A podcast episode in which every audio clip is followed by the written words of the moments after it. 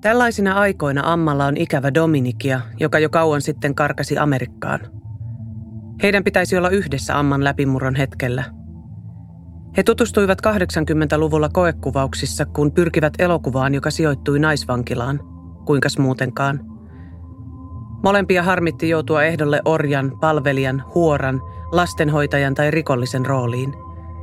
Eivätkä he koskaan saaneet niitäkään – he valittivat kohtaloaan kurjassa kuppilassa sohossa ja ahmivat paistettuja munia ja pekonia mössöisten leipäviipaleiden välissä ja joivat vahvaa teetä yhdessä seksityöläisten kanssa, jotka harjoittivat ammattiaan niillä kaduilla. Kauan ennen kuin sohosta tuli trendikäs homoyhteisö. Katso nyt minua, Dominik sanoi, ja Amma katsoi, eikä nähnyt mitään orjamaista, äidillistä tai rikollista.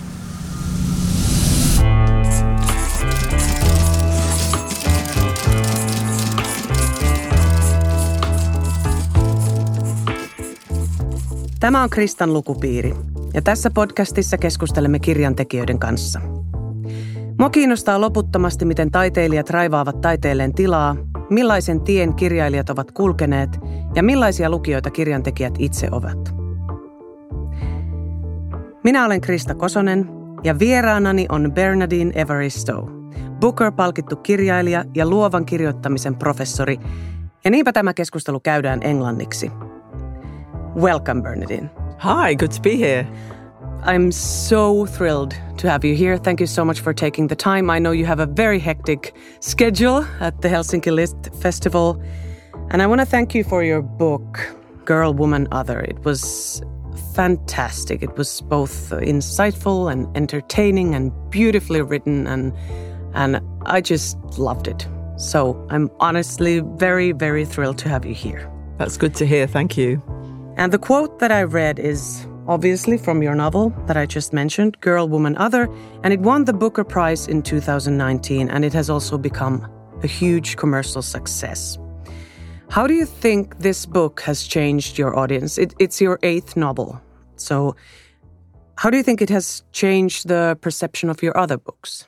Yeah, it's been an incredible experience actually because it's my eighth book, and I had a readership, but I didn't have a massive readership. And what happened with the Booker Prize was that suddenly the book went out there into the world to be read by people who follow the Booker Prize or think the Booker Prize gives a book a sort of a validity um, that they might not otherwise have. And so I know now that Girl, Woman, Other has been read across the board I don't think we can say that it's only been read by a certain kind of reader. And that includes what we call Middle England. And Middle England are really, is, is really a, a phrase to sort of express, um, define the middle classes, um, middle aged, primarily female readership that supports literature. And I know this book has gone out there to Middle England. And if a book goes out to Middle England in Britain, it means it's going to become a bestseller. And so it's, um, yeah, it, my, my readership has expanded beyond any boundaries whatsoever. And because it's been translated into so many languages as well, it's gone out there into the world, you know, from people from all kinds of um, backgrounds and cultures who probably know very little about Black Britain at all. Um, and then with the other books, they've come back into republication. So my publisher reissued several of my books, new covers, a new kind of brand for my most of my previous work. And they are also now selling into lots of other languages and acquiring new readers, and some of them are selling extremely well. So it's been an incredible experience because it's just gone beyond anything I could have hoped for in terms of my books reaching audiences. Yeah. Do you see it in the feedback that you get daily or do you get it from all around the world? I do I do get it from all around the world, you know, but it's I'm really busy and so I do get letters, but it's very hard to, you know, emails I get. Yeah, yeah, yeah I was going to ask, like, do you really get Yeah, it's letters? really hard to respond to them, but I, I yeah. certainly register the the feedback and I'm really appreciative for it and so on. Um, and yeah. Yeah. I guess for me, the biggest thing about reading, why I love it so much, it that it just gives you a whole new perspective, and it takes you to these places where you can never travel to or where you can never kind of go to, And for me, it's very boring to read about, you know, something that is my own life. So this book was just like, it just opened a whole new world for me, which I'm very grateful for. You're also a literary activist, and you have helped other writers, especially marginalized voices. For example, you have founded a prize for African poetry and created a mentoring scheme for poets of color. Do you still have time for activism, or do you think of writing as your activism? Well, I think my activism and my writing come from the same source, and that is to create a more egalitarian world and to advocate for a very specific marginalized community, which is um, Black British women and Black people in Britain. But really, that's from, you know, I'm exploring things through that perspective. It doesn't necessarily mean that's all I write about. Um, so the activism that I've done goes back decades now. I've, you know, set up, as you say, these projects that um, have made an intervention into the publishing world because I wanted to see it more diverse, more inclusive, and and that's certainly starting to happen now. I have a, a platform now, and I'm a voice in the world that has an incredible reach, and so I speak up on social media. I speak up um, in the traditional media. I, I sometimes do these ten minute um, kind of talks on BBC Radio about issues that I think are really important. It's for a program called A Point of View. And I did one that was broadcast yesterday, which was about challenging the concept of the use of language woke and cancel culture, which are basically used to dismiss and demonize progressive politics, and also tying that in with the book banning and book burning that's going on in America. And so, for example, my novel Girl, Woman, Other is on a list to be banned in South Dakota at the moment. Not just banned, really? but burned, you know, destroyed. Really? Yes. Um, but there have been over 1,500 books, individual titles that have been on banned lists, and that was only within a six month period of last year. So this is something that's you know it's very worrying in our in our culture, and I've spoke up about that in that program, which is with BBC. So it's establishment yeah. program, but I'm using my activism to get word out about um, you know what I think we need to be challenging. What is the kind of power of books? Do you think that they can really make a difference in the world? Because um, you write stories about the African diaspora, and a girl, woman, other explores topics like race and racial identity, but also feminism, gender, sexual orientation, class, and so on.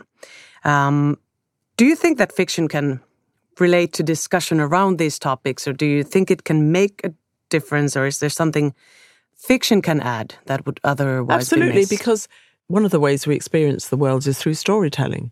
And I'm a storyteller and and most of the art forms are a form of storytelling. And that's how we process who we are as human beings.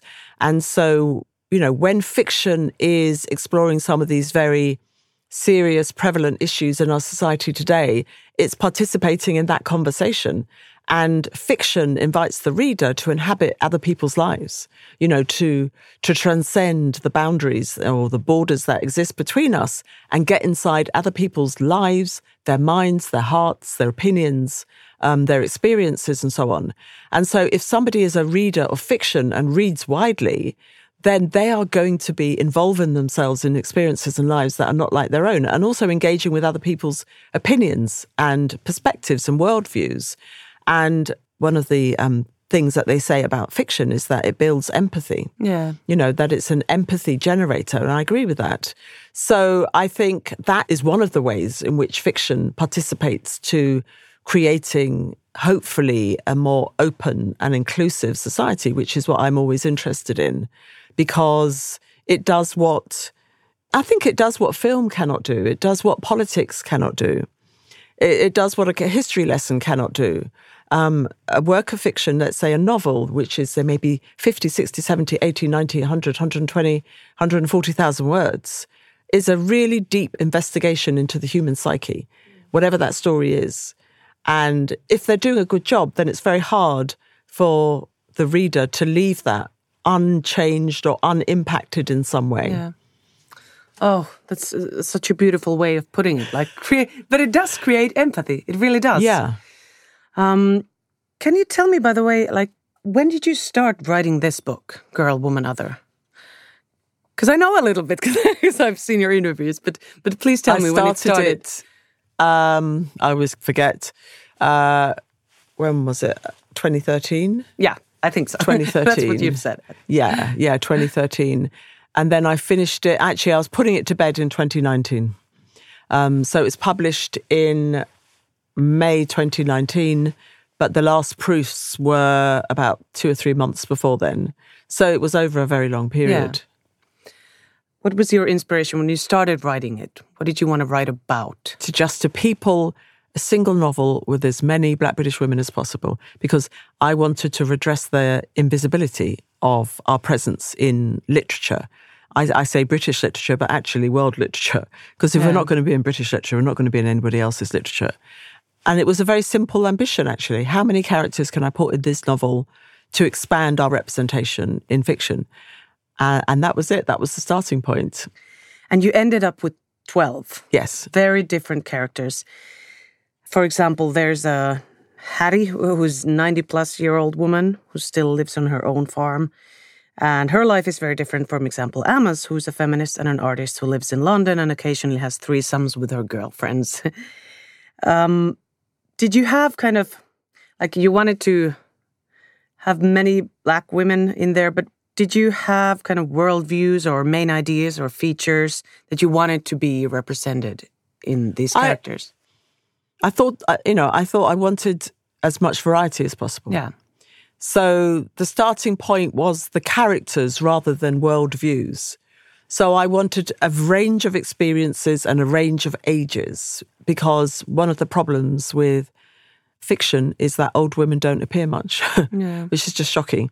Uh, you know, once you hit 50, you're almost invisible, but no matter what your background is in, in fiction. So I wanted to represent um, these characters at every age and stage of, of their lives, from the age of 19 to 93. And then I wanted people who um, had direct experience of being immigrants to this to Britain, and then those who were descended from immigrants or even further descended from immigrants. Um, I wanted people of different classes. I wanted different sexualities. I wanted different kinds of work occupations. And I wanted to make sure that I wasn't being limiting in the kinds of characters that I was presenting.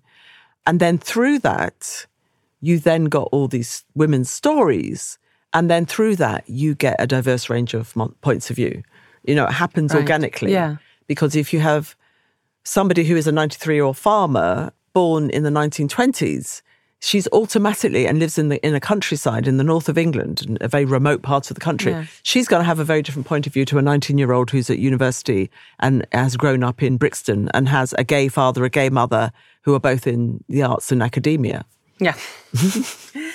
um, when you look look back at your career now, because I, I would imagine starting a career as a writer might be quite difficult. Um, but you've been very persistent and creative, how you've gotten your work out there. How do you see your journey from a beginner to a Booker Prize winning author? Wow, a very long journey. Yeah. a very long journey, and I changed myself in that journey. I began as a theatre maker. I was a very strong feminist in my 20s. I was a lesbian in my 20s. Um, I was reading mainly books by women. I was living in women's communities, sort of, more or less. And then by the time I was in my 30s, I was no longer a lesbian. I was in relationships with men. And I was then, um, I, I had been in theatre, but I left theatre behind and I was kind of I was becoming a writer and learning the hard way on my own how to write um, for write to write books, and I published two books in that period. And I was also starting to do a lot of travel, and then I published three books um, at the beginning of my forties, and I was published with a huge publisher, Penguin Random House, but I didn't have a breakthrough as a writer in terms of recognition and and winning big awards. So I was winning small awards, but not big awards. And then by the time I was in my mid forties, I was um, with the man who became my husband. And then I was continuing to write books and publish books and becoming very much embedded in the publishing world and the arts world in a way that I had been with the theatre world in my 20s. And then it kind of continued. And then by the age of 51, I got a position as a professor at university, uh, Brunel University London. And so then I had that sort of um, arm to my career. And then, you know, 10 years later or so, I then win the Booker. And then there's a huge revolution in terms of my career and where I am with it mm. and the kind of my positioning with it.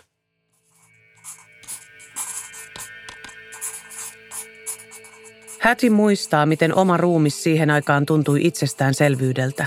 Teki automaattisesti sen, mitä mieli käski sen tehdä. Hän muistaa, miten jaksoi lypsää 30 lehmää joka aamu ja ilta. Vedellä lämmintä maitoa hitaasti astioihin, luoda lannan lypsyhuoneesta, pestä ja steriloida lypsytarvikkeet ja auttaa meijerin miehiä lastaamaan maitotonkat hevosvetoisiin vankkureihin. Tuntematta väsymystä. Nykyään ruumis panee vastaan pienimmissäkin toimissa, niin kuin haalaria pukiessa, tuolista noustessa ja portaita kavutessa.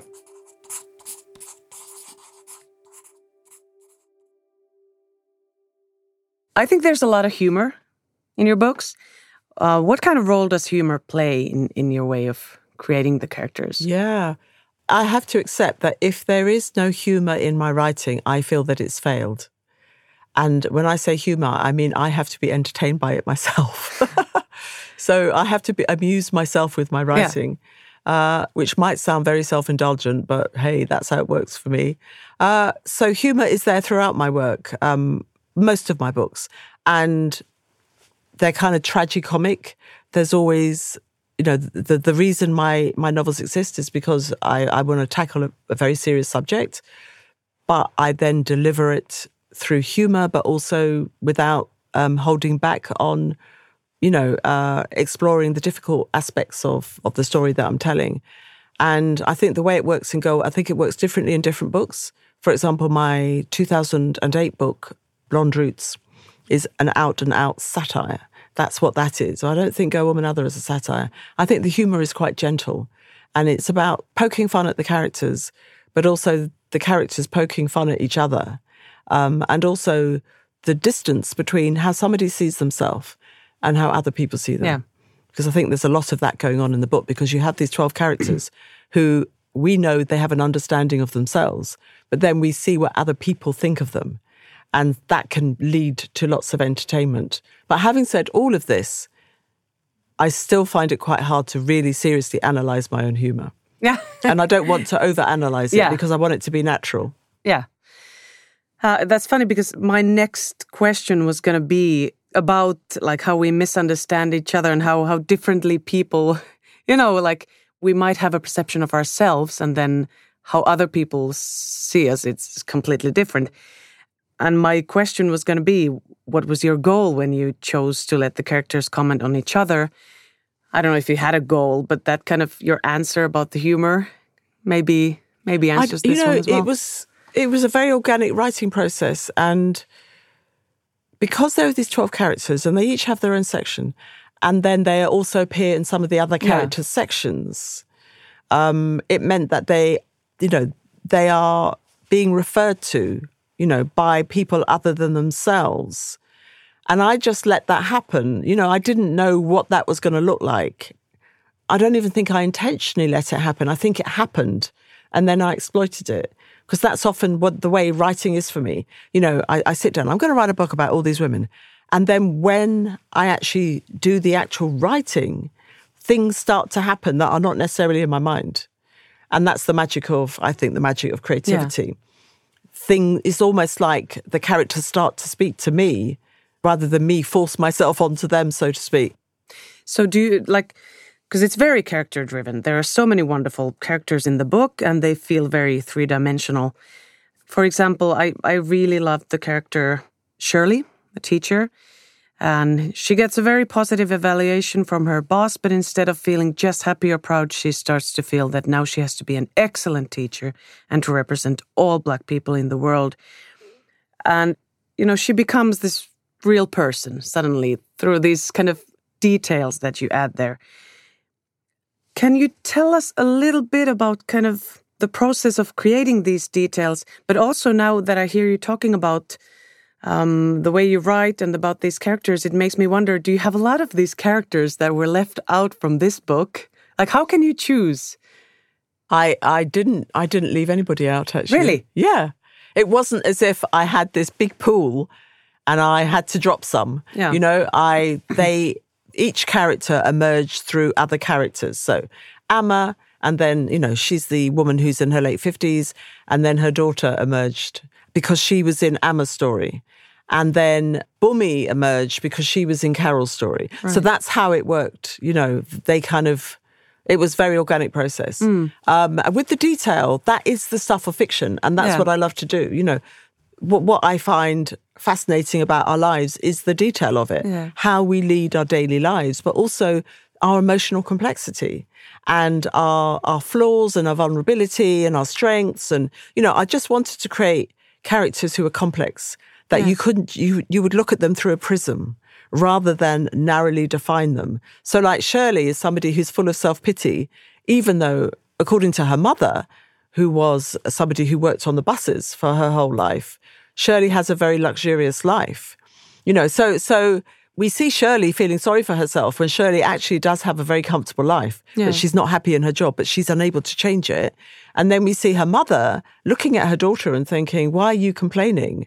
You know, I had to struggle in my life. You don't have to struggle.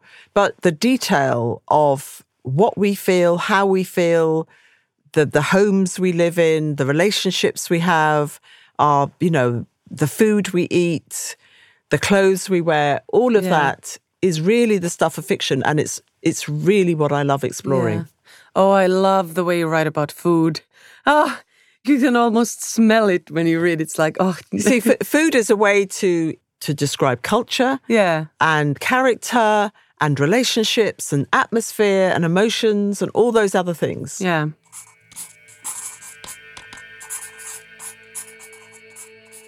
Siihen minä en rupea. En, en, en, hän sanoi itselleen. Minä lennän korkealle ja kauas. Pois kerrostaloista, joiden hississä haisee pissa. Pois surkeista pienipalkkaisista töistä tai työttömyyskortiston umpikujasta. Pois yksinhuoltaja äidin elämästä. Pois sellaisesta, ettei ikinä ole varaa omaan kotiin, niin kuin äidillä. Eikä varaa viedä lapsia lomalle tai eläintarhaan, niin kuin äidillä. Tai elokuviin, tai tivoliin, tai mihinkään muualle kuin kirkkoon.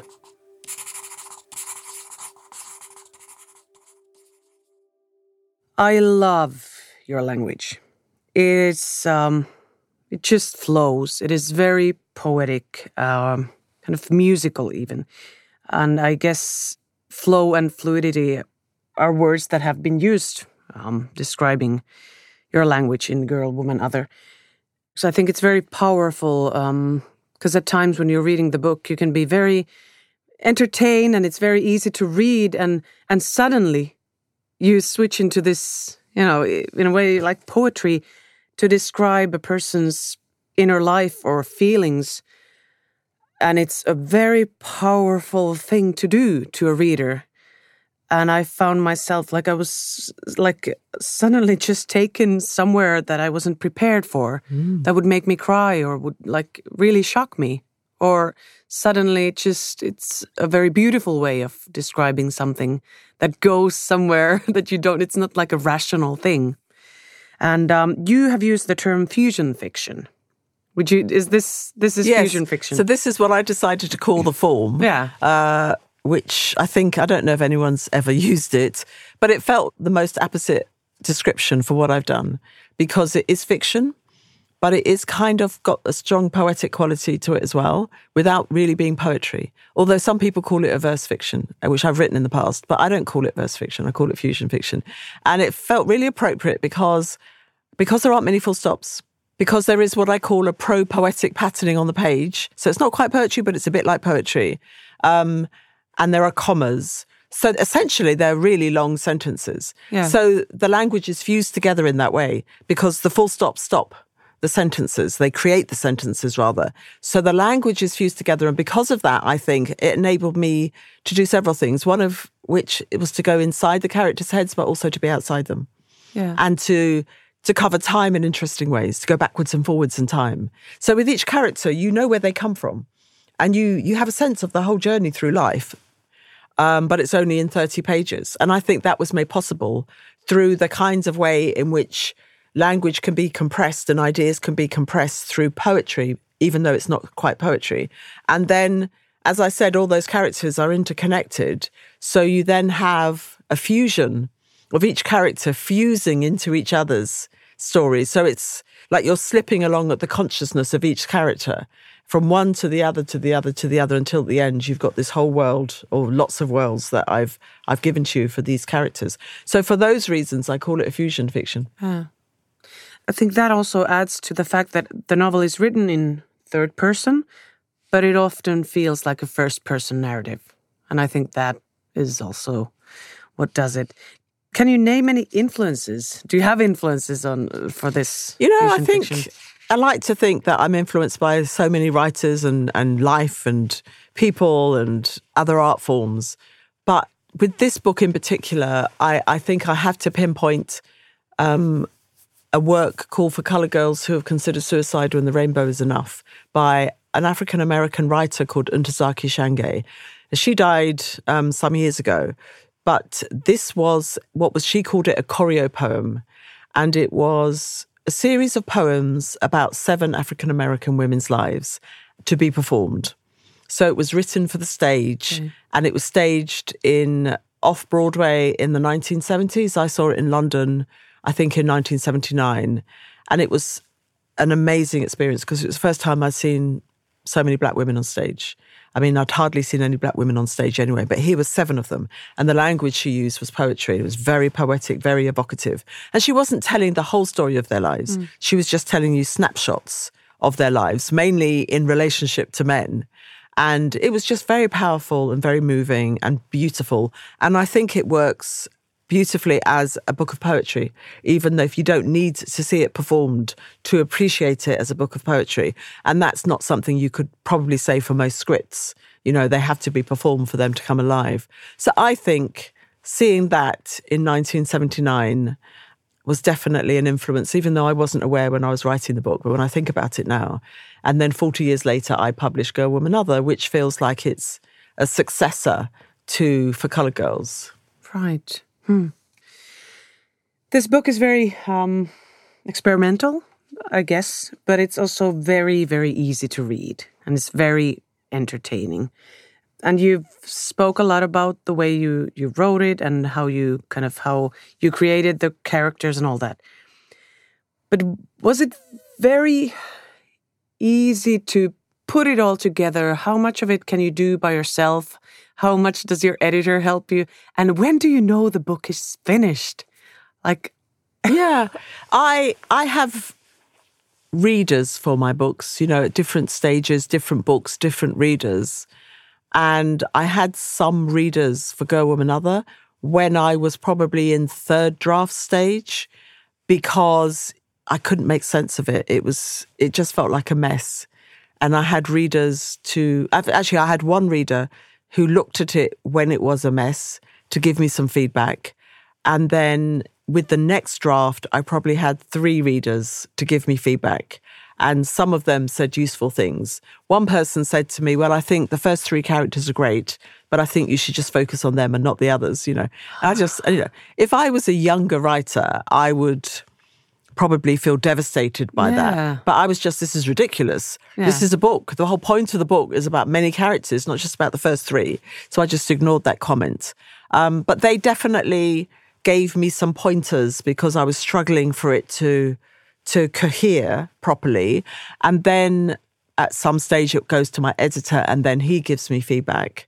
And he usually gets his feedback from his own reading, but also he has an external reader and he has his um, other editors in the department. So they all look at it. So there's a lot of eyes Yeah. on my work in particular. I mean, I don't know if every writer gets this. So I have a lot of eyes on the work. And then eventually it's done, you know? But the end of this novel, which I won't say what it is because it's a spoiler, but the end of this novel, at some point, probably towards the end, I knew that's what it would be. And it was like, I was so excited at that idea that um, it just, I, I knew it. It was, it was going to be the perfect ending. Yeah. So I always ask this because I'm I'm really interested in knowing like what do writers read? So what are you reading now or what do you find especially inspiring these days? I read a couple of novels by a mother and daughter. So the mother has written 17 books and the daughter has written, just published her second book, and they're both novelists. Uh, Maggie Gee is the mother, and Rosa Rankin-Gee is the daughter. And um, the mother has written a book set in um, an imagined future time when Neanderthals come back to life, although they've never actually died in, in her novel, and move into a place called Ramsgate, which is in Kent in Britain. And it's about what happens when these Neanderthal migrants rock up in Ramsgate. And it's a really interesting book. And the daughter has written a kind of climate change novel in the near future set in the same area. So they're both dealing with kind of really kind of big topical issues, but in very different ways, but very imaginatively. How do you think uh, the fact that you've been like a really keen reader since your childhood? How do you think that has influenced you as a writer, or is that like yeah, stupid question? That, like obviously like, it has. That's why I'm a writer. Yeah, because you have to be a reader first, and yeah. and a reader throughout. If you're a writer, you need to keep reading. Yeah. Um, but but my imagination was first sparked as a very small child reading books. I think especially when I used to go to the library and read books, and you know, so many. But I'd take out two or three books a week, and, and they would entertain me and amuse me and keep me busy. And um, that was the beginning of me becoming a writer. Oh, that's wonderful. I have the same childhood memories from libraries. It's wonderful. Um, thank you for writing thank such you wonderful very much. books. Thank, thank you. you so much for being here.